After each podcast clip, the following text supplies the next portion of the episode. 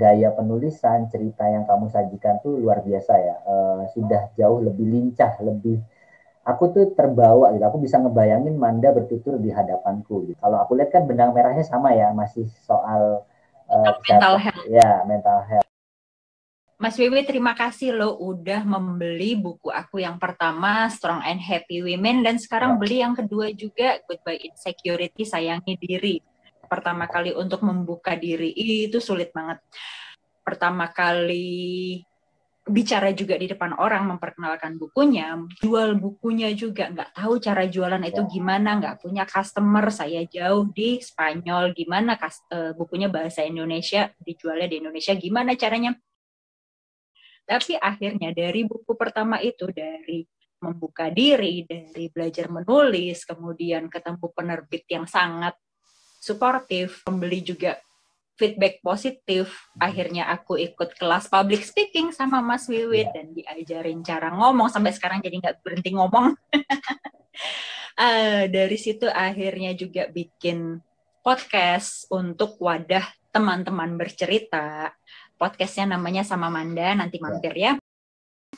Diundang di beberapa acara kampus, acara kantor untuk ngobrolin mental health. Jadi dari satu kejadian menulis buku itu ternyata kok uh, belajar Wah. banyak hal. Mungkin gaya menulisku jadi berubah karena apa yang ada di pikiran juga berubah, apa yang ada di hati juga berubah, lebih bisa kena di hati pembaca.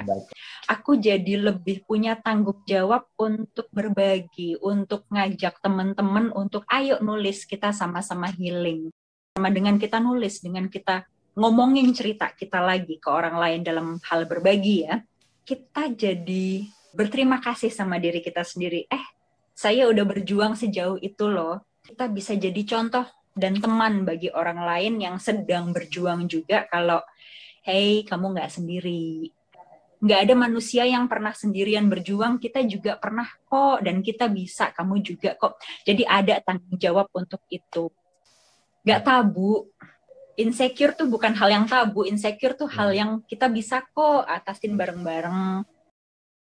Aku satu dasa warsa bekerja sebagai human resource 6 tahun terakhir. Jadi American company benar-benar yang belajarnya banyak, mengubah dirinya banyak, oh. inspirasinya banyak. Akhirnya tiba-tiba kehidupan memilih aku untuk menyatu dengan pasangan di desa di Spanyol. Di desa di Spanyol ya. Jadi anak dari anak metropolitan ke anak desa. Gak pernah kau bayangin ya? Nggak, nggak, nggak pernah. Di Jakarta sudah merencanakan hmm.